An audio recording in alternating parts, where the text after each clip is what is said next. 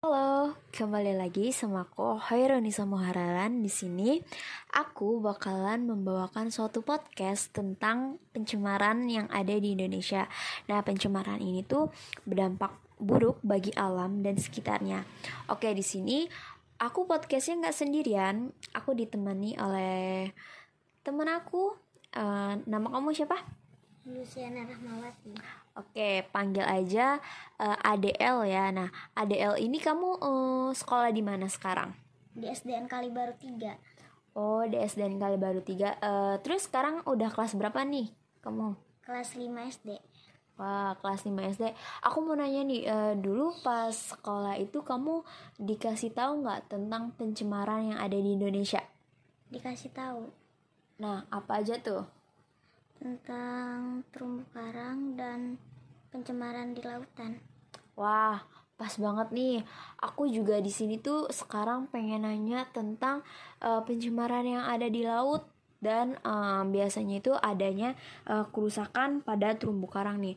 Kamu tahu nggak sih apa yang kamu tahu tentang pencemaran yang ada di laut?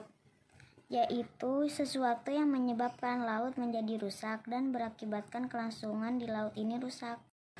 Oke, di sini kamu tahu nggak sih uh, kerusakan apa yang diakibatkan oleh manusia dalam uh, kerusakan yang ada di laut?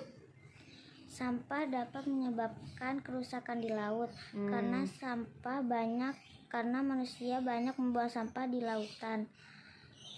Nah, ya bener banget tuh sampah itu kan biasanya itu tuh daerah daerah-daerah pesisir itu tuh bingung membuang sampahnya itu di mana. Dan kebanyakan warga-warga sekitar itu uh, acuh tak acuh untuk membuang sampahnya. Yang berakibatkan sampah yang tadinya dibuang di tempat sampah atau di tempat pembuangan sampah atau di TPU tempat pembuangan sampah umum tapi malah membuangnya ke lautan. Yang di mana sampah itu yang ada di di lautan itu uh, apa tuh namanya uh, mengakibatkan kerusakan pada laut. Nah, apa sih kerusakan pada laut yang diakibatkan oleh sampah? Nah, kerusakan laut yang diakibatkan oleh sampah itu tuh bisanya berkurangnya populasi ikan atau makhluk hidup di laut. di laut. Nah, kenapa begitu?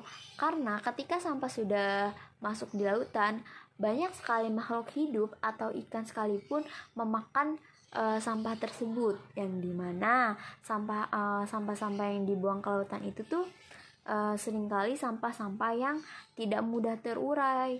Nah, sampah-sampah yang tidak mudah terurai itu biasanya itu disebut sampah non organik yang di mana sampah non organik ini uh, ketika penguraiannya itu tuh lebih dari bertahun-tahun. Nah, coba bayangin deh ketika sampah itu masuk ke dalam lautan dan butuh beribu-ribu tahun untuk penguraiannya. Lalu bagaimana tuh ekosistem yang ada di lautan? Akan rusak bukan? Iya akan rusak. Uh, terus kamu tahu nggak uh, kerusakan yang diakibatkan manusia oleh laut itu apa aja selain membuang sampah uh, ke lautan? Menangkap ikan dengan menggunakan alat peledak yang dapat merusak terumbu karang di lautan yang di mana dapat yang di mana fungsi terumbu karang ialah tempat tinggal ikan dan tempat makan para plankton-plankton kecil. Nah, bener banget tuh. Nah, seperti yang kita ketahui ya, kan banyak tuh nelayan-nelayan itu tuh yang biasanya menangkap ikan menggunakan bahan peledak. Nah, bahan peledak ini sebenarnya itu nggak boleh ya digunakan pada ekosistem laut. Kenapa begitu? Ketika bahan peledak itu diledakkan di e, lautan yang berakibatkan eh, ikan-ikan pada mati, terus populasi e, ikan e, akan semakin berkurang, lalu uh, air yang di lautan akan menjadi kotor atau keruh dan yang paling par yang paling parahnya itu yaitu kerusakan pada terumbu, karang. Nah, kerusakan uh, kerusakan pada terumbu karang ini yang mengakibatkan ikan-ikan itu kehilangan rumah atau tempat tinggalnya. Nah, biasanya itu ikan-ikan kecil itu tuh uh, apa tuh tinggalnya itu tuh di terumbu karang. Nah, ketika ikan ikan-ikan kecil ini uh, kehilangan tempat tinggalnya, lalu di mana ya akan tinggal? Bingung kan? Apalagi terumbu karang juga menjadi bahan makanan untuk para plankton-plankton kecil. Nah, biasanya itu tuh plankton-plankton kecil itu tuh makannya itu tuh dari uh, terumbu karang, terumbu karang yang tumbuh. Wah, bagus banget tuh ya sih. Terus uh, kamu tahu nggak sih uh, kenapa pencemaran lingkungan pada laut ini sangat berbahaya bagi keberlangsungan uh, laut sendiri? Karena akibat yang disebabkan dari pencemaran ini sangat berbahaya bagi keberlangsungan laut dan hmm. ekosistem yang ada di laut, yang di mana hal ini harus ditanggulangi dengan baik. Nah, betul banget tuh, uh, ketika hal ini uh, dibiarkan secara terus-menerus, laut yang ada di Indonesia itu semakin berkurang. Kenapa semakin berkurang? Karena kerusakan yang ditimbulkan itu sangatlah banyak. Nah kan tadi kan banyak banget tuh ya yang kerusakan-kerusakan yang diakibatkan oleh manusia. Terus kamu tau gak sih e, caranya tuh gimana agar kerusakan itu tuh nggak terlalu parah? Apa tuh? Banyak sekali cara menanggulanginya.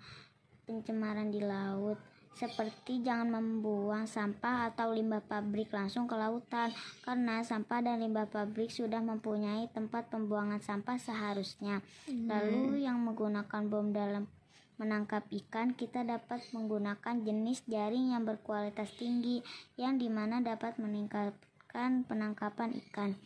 Lalu terumbu karang yang sudah rusak kita dapat menanam kembali terumbu karang di lautan.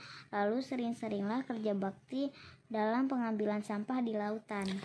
Nah, bener banget tuh. Nah, cara-cara yang Uci tadi sebutin itu tuh udah bener banget gitu ya, yang di mana ketika uh, pembuangan sampah atau limbah yang langsung ke lautan itu tuh uh, tidak baik bagi kelangsungan ekosistem laut. Nah, bagaimana caranya itu? Yaitu kita harus membuang sampah atau limbah limbah pabriknya itu harus pada tempatnya karena yang kita ketahui uh, sampah itu sudah mempunyai tempat khusus untuk pembuangan sampahnya atau yang kita sebut TPU tempat pembuangan sampah umum.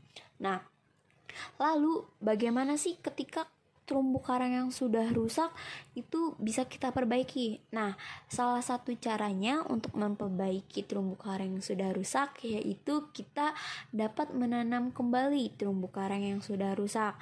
Nah, biasanya uh, penanaman kembali terumbu karang ini dilakukan oleh uh, uh, warga sekitar atau pemuda-pemuda yang uh, biasanya terjun langsung ke lautan untuk menumbuhkan terumbu karang. Lalu bagaimana sih uh, para nelayan yang uh, meng masih menggunakan bom untuk menangkapnya penangkapan ikan? Nah, dalam penangkapan ikannya ini kita dapat menggunakan jaring yang benar-benar berkualitas bagus. Ya di mana jaring yang berkualitas bagus ini dapat um, merangkap atau mengambil ikan secara kuat. Yang di mana hal itu dapat mengambil ikan lebih banyak dari sebelumnya. Nah, seperti yang Uci udah bilang tuh tadi ya, kita tuh harus rajin-rajin kerja bakti untuk mengambili sampah yang ada.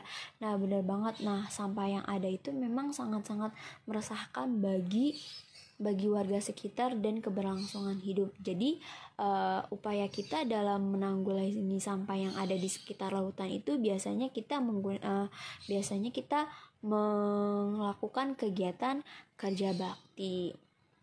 Nah, sekarang Uci udah tahu nih kerusakan lingkungan di laut dan kerusakan uh, terumbu karang. Sudah tahu. Wow. Uh, terus Uci uh, jadi tahu ya gimana cara menanggulangi atau meringankan uh, kerusakan yang ada? Iya, sudah tahu. Wow. Baik, uh, sekian dari aku dan Lisian Rahmawati. Uh, sampai ketemu lagi di podcast aku selanjutnya. Bye bye. Bye bye.